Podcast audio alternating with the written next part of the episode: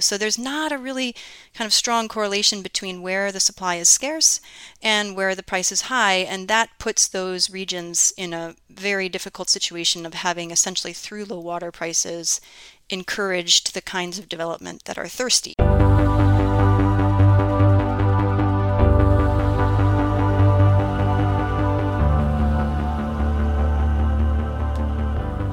Welcome to Environmental Insights, a podcast from the Harvard Environmental Economics Program. I'm your host, Rob Stavins, a professor at the Harvard Kennedy School and director of the Harvard Environmental Economics Program and the Harvard Project on Climate Agreements. As listeners of these podcast episodes certainly know, I engage in conversation with leading experts from academia, private industry, government and NGOs, with our focus always on environmental economics and policy.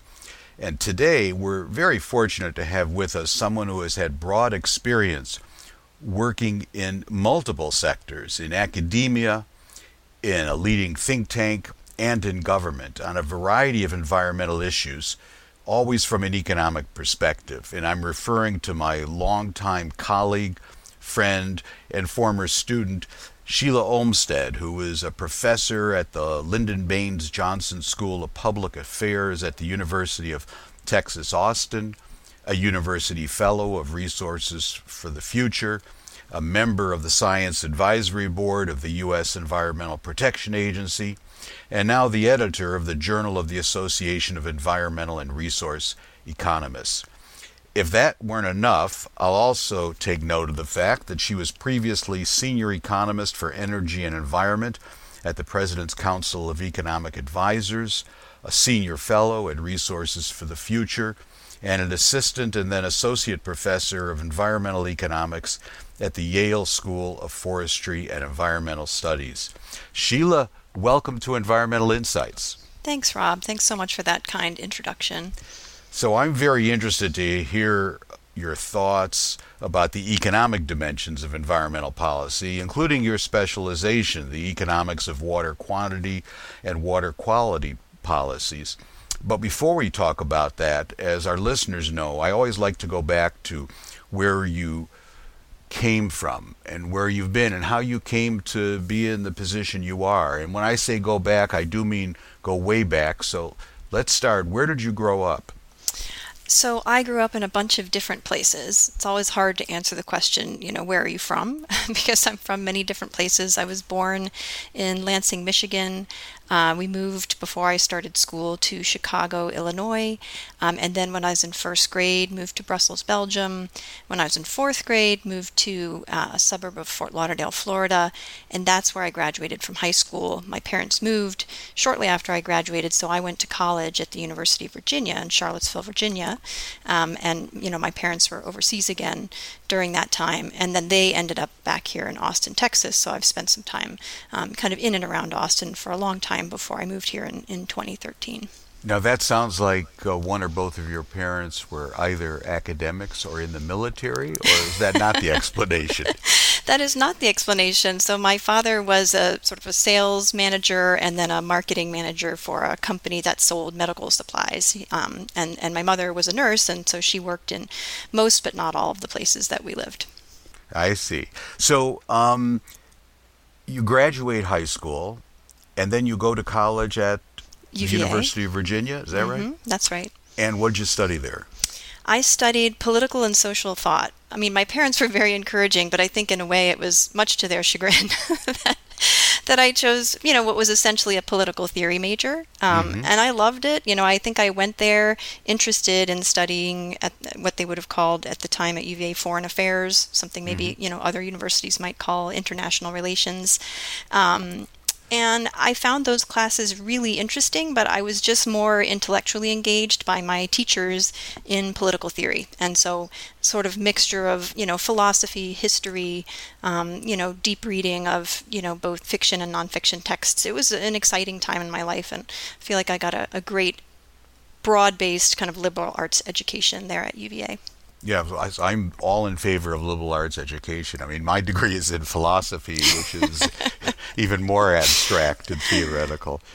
So that sounds like a very good foundation, though, for then what you did next, I believe, which was, at least in terms of schooling, which was the MPA degree at the LBJ school. Yeah, that's right. So first I went to work in Washington, D.C., as many graduates of the University of Virginia do. It's kind of a natural destination. Most of my roommates, had been from Northern Virginia and had, spent time in D.C. or had ambitions to work in D.C. And so I did that for a couple of years and then looked to graduate school in public policy. And that was a little fluky. I was a temp at the World Bank, and I was working in the Southern Africa infrastructure section. And I was working with some folks who had been to the Kennedy School and other public policy programs and recommended to me that I look into, kind of masters in public policy programs. And so I did. And I looked at a lot of them. At the time, my father was sick. He had a type of leukemia. And so my choice was to go to the LBJ school. And it changed my life. It was, one of those many moments in my life. I always tell students, kind of life is long. And if you follow your nose, right, and try to make the best decisions you can based on both your own personal desires and your professional ambitions. If you kind of combine those two things in a way that's comfortable for you, you can just end up in the right place at the right time. And I think for me, the LBJ school was the right place at the right time. And I hope that your next stop at Harvard for the PhD in public policy was also a right place at the right time, but tell me if it's also otherwise. Also changed my life. No, it was amazing, right? So I while I was a master's student, I was juggling this, really challenging situation of having a difficult family situation and helping my mother essentially as one of my father's primary caregivers, and then but also made some of the best friends of my life and started studying things. Like the reason I say it changed my life is again I kind of came there with this general interest in foreign affairs and international relations and started out on that track. I got an internship in Baku, Azerbaijan with the State Department for the summer between my 2 years and ended up, my father's health situation declined pretty dramatically and unexpectedly. And so I ended up having to cancel that and just sort of scrape around for, okay, what internships are left, here in the summer in Austin that I can possibly find. And I landed one at the Texas Natural Resource Conservation Commission, or the TNRCC, which was affectionately called, or maybe not affectionately called, Trainwreck at the time. I think that's not affectionate. Now called the Texas Council on Environmental Quality. And I started working with Steve Niemeyer, a colleague who just recently left there, actually, and some others in the Border Affairs Division. And working on, what they did is they sort of sent me down to the border region to understand what the infrastructure needs were in these border communities called colonias, which are, communities on the Texas. There are also communities like this on the Mexican side of the border, as well as in other U.S. states. But Texas kind of has the large majority of them, more than 1,000 communities with what one would consider substandard infrastructure services of all kinds, drinking water, wastewater, school bus service, roads, trash pickup. I mean, almost everything, in these, fairly substandard housing developments. When you came to Harvard, you already had an interest in water, as I recall. Yeah, that's right. Yeah, that's right. I was, my general interest in environmental policy altogether came from that, what was in a way kind of a fluky experience, but was just so incredibly enriching. I just couldn't stop thinking about, this problem that we have, an incredibly wealthy country, definitely a water scarce state. Texas ranges from semi-arid to arid, but a lot of the most severe problems of access to drinking water at the time, that's gotten much better, but certainly still sanitation, were in the more humid, parts of the state where water supply is not an ongoing major problem. And I found that just fascinating and a sort of set of problems that I hadn't really thought about. And it was terrific for me. And you completed the PhD in public policy at Harvard in 2002, having done a great dissertation, which was in fact on urban water demand, water pricing. Is that right? Yep, that's correct. Yeah. So, what was your first job out of school? My first job out of my PhD program was at Yale. So that was, I took a job as an assistant professor at what was then the Yale School of Forestry, now has a much broader name, right? School of the Environment. And that was also a great fit. I mean, I feel incredibly lucky. I've had these wonderful jobs, really none of which I can complain about. They all really kind of grew me in different ways. I was, obviously an assistant professor. I was teaching, environmental economics, natural resource economics, and some, advanced seminars. And then I was doing research in environment that was just fantastic. I had colleagues like Chris Timmons and Aaron Manser and Nat Cohen and others that were just really fun. Rob Mendelson, right, fun to work with and present papers to. Bill Nordhaus is another one. So that was a terrific time also. You know, it was also the time in my life I was having, you know, my first couple of kids and, you know, so my family life was exciting and changing rapidly. So I look back on that time as, you know, particularly fondly as well. So you stayed there until 2007, then went to RFF. My recollection is for family reasons you wanted to relocate to Washington. And then from RFF, you went home again to the LBJ school. Is that right? Yeah, that was really, again, you know, fluky and lucky. I had, at the time, you know, my spouse, my husband, Todd, is also an academic. And so, as you know, that's a tricky situation for, you know, for two professionals to handle. Sometimes it can be hard to find two, you know, wonderful academic jobs in the same city. And, we, you know, we were both happy in Washington, D.C., but this opportunity came up. It was actually an opportunity for him. So I was the spousal hire, or the, as you know, again, sometimes lovingly called the quote trailing spouse, coming to UT Austin. And so, yeah, we, you know, kind of picked up. I had just had my third kid, and we picked up and moved from DC back here. And, you know, I've missed my colleagues at RFF. That was also a wonderful experience for me. But it's also been nice to be back home here. You know, my mother is here, and for other reasons, you know, Austin feels a lot like home. That's great. And then while you're at the LBJ school, you took a leave of absence to go to the Council of Economic Advisors as a senior staff economist. Now we get to the fun stuff, Sheila. You were there during the transition from the Obama to the Trump administration. What the heck was that like? It was insane. Yeah. It was one of those things, you know, this is a position, as probably many of our listeners know, that typically is a one-year position, right? So the federal government essentially, you know, draws up a contract and it pays your university. You know, you can be an environmental economist, public finance, right? All different fields, macro. And the CEA is always looking for, you know, the senior economists to staff these positions who are willing to spend essentially one academic year there. And so you take that job. I think Jason Furman, my chair, who's one of your colleagues, one of your wonderful colleagues at the Kennedy School, probably made me an offer in February, if I'm remembering this right. Might have been slightly later than that, of 2016. And at the time, you know, we knew there was an election coming up, but my assumption was that there would either be a, you know, sort of a President Hillary Clinton or a president, someone, you know, a moderate Republican of some kind. That was, you know, a lot of the field reasonable assumption. Looked like that at the time. And then I recall, you know, driving. I've spent some time and really enjoy an affiliation that I have with the Property and Environment Research Center in Bozeman, Montana. And so my family and I have been up there for several summers. And driving up there the summer before I started at CEA, I didn't start with them. I kind of started long distance in June and then started officially in mid-August.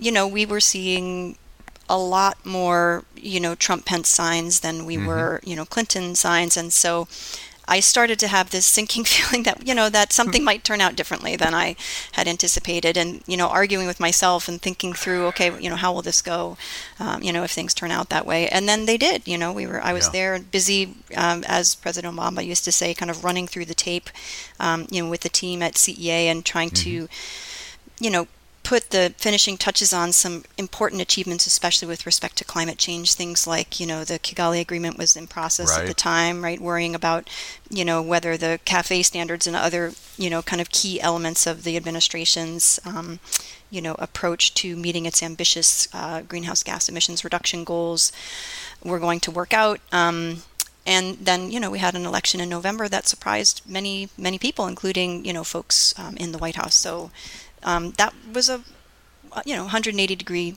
shift in what the environmental priorities of the administration were. So what did you work on at CEA? Climate, water, other things? You know, it's interesting because while I was there, you know, climate was the big, big focus. There were a few things that came through that were a little closer to my natural wheelhouse, the things that I had been working on in my own research. But I fully anticipated that was how it was going to be. You know, obviously I talked with folks who were there already and with Jason. And then the other thing that is kind of interesting is that while while Jason Furman was the chair, his two members, the other two political appointees at the CEA were Sandy Black and Jay Shambaugh, mm-hmm. and each senior economist kind of reported for the most part to one of them, and the environment energy person reported to Jay, mm-hmm. and so Jay is a macroeconomist, and yep. so his thinking and our thinking and the work that we were able to do together was mostly about focusing on these kind of macro issues with respect to climate change and right.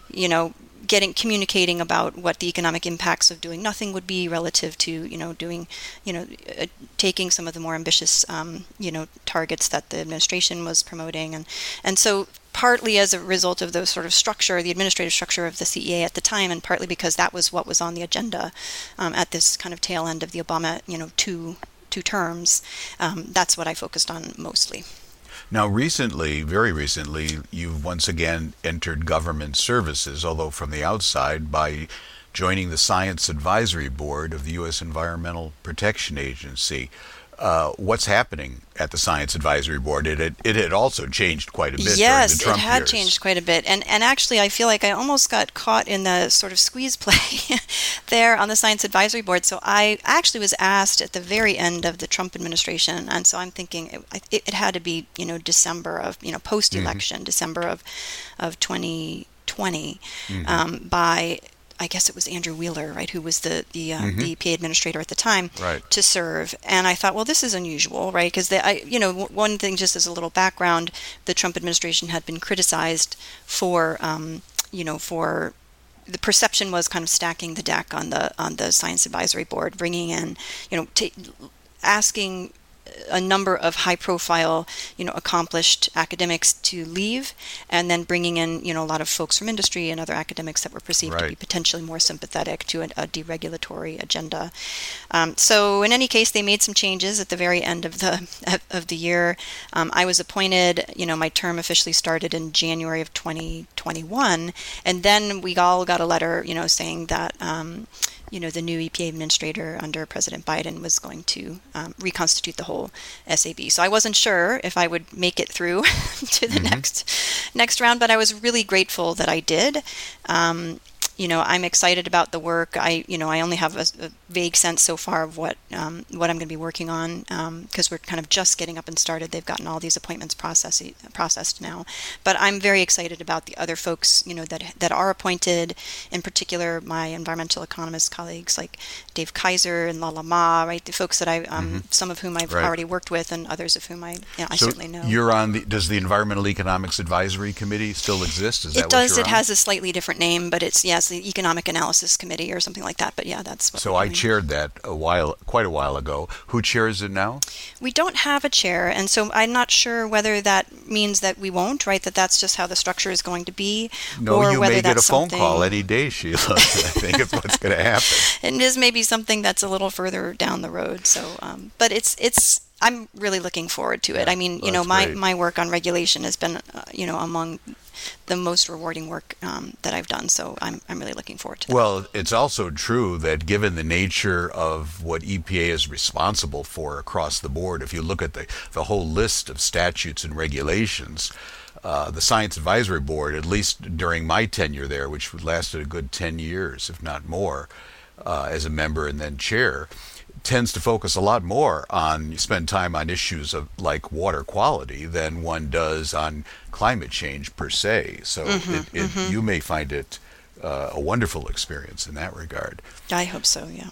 So let's turn to the economic dimensions of environmental policy. As we've said, much of your research is focused on water resources, I think both from the water quantity perspective in terms of demand and then the water quality perspective. Sometimes supply, but perhaps also demand. Can you tell us which parts of the United States, if it's specific regions, states, or cities, stand out as being best or worst in regard to water quantity management, including water pricing as one approach to managing water quantity and demand? Ooh, that's such a hard question. What I would say is that the western United States, the more arid parts of the United States, so sort of arid and semi-arid states, struggle more, right? Mm-hmm. They're also high growth states, many of them, and so they struggle more with, you know, how to meet especially urban demand, given, you know, concerns about the natural supply. And that gets even more interesting as we look to the future, you know, with the climate changing as it is. And so there's been a fair amount of attention to that. You know, the eastern states, the more humid states, also struggle a bit with this. You know, there are certain parts of the country in particular where there are, you know, these interstate conflicts over river basins and, right, how much water is available.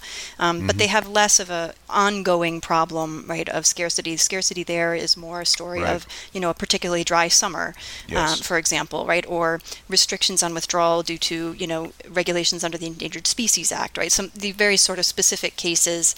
And that's not to say that they're not important, but generally the West, you know, has a greater set of challenges there. And the hard thing to look at as an economist is that you would expect then, right, that all else equal, prices would be higher in Western states. And in some cases, that's true. You know, you sort of look at high-profile cities like Los Angeles, that have, you know, Austin even, you know, water rates, especially for, you know, the higher levels of use in the summertime are really quite high, mm-hmm. you know, compared to the average. But it's not true as a whole across the West. There's still plenty of places like Phoenix, right, you know, but desert climate for all intents and purposes, you know, where water prices are pretty low. So there's not a really kind of strong correlation between where the supply is scarce mm-hmm. and where the price is high. And that puts those regions in a very difficult situation of having essentially through low water prices encouraged the kinds of development right. that are thirsty, you know, without having the tools, you know, in the long run to meet that demand. So is there a trend over time? I mean, it's approximately 20 years since you, Michael Hanneman, and I worked together on these issues. Then I did a bit separately from that with you, but I have not kept up. So is there a trend in terms of the number of municipalities or utilities which use water pricing as a management tool, or has it been going the other direction, or is it sort of static? I would say it's fairly static, and unfortunately, you know, the ground is moving under their feet. So now, right, mm-hmm, if you're in California, mm-hmm. you might be particularly concerned about reservoirs that in the long run, right, major reservoirs that in the long yeah. run are not going to be supplying the kinds of, you know, of quantities that they have in the past. And so even if things were improving, I don't know that we could say they're improving at a pace that's keeping up with that kind of change. Do you know where the United States stands compared to other countries in the world on water quantity management, including but not necessarily using pricing mechanisms intelligently?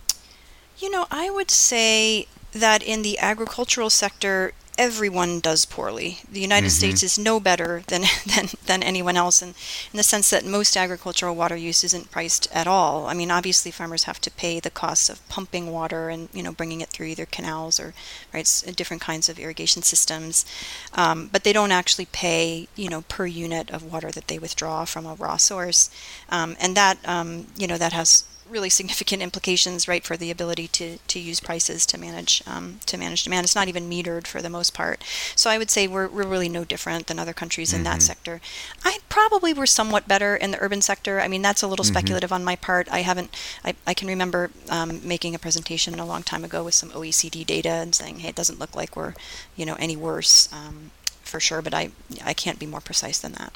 If we were talking instead, though, about water quality management, then I would think, I don't know, you tell me if I'm wrong, please, Sheila, I would think that the U.S. would rank fairly high in terms of water quality management. Is that right? I would say that that's correct. So we have, you know, the main tool you know, for addressing ambient water quality issues, mm-hmm. so that is not piped drinking water, but, you know, rivers and streams and yes. lakes, is the Clean Water Act. The Clean Water mm-hmm. Act set up some very ambitious goals.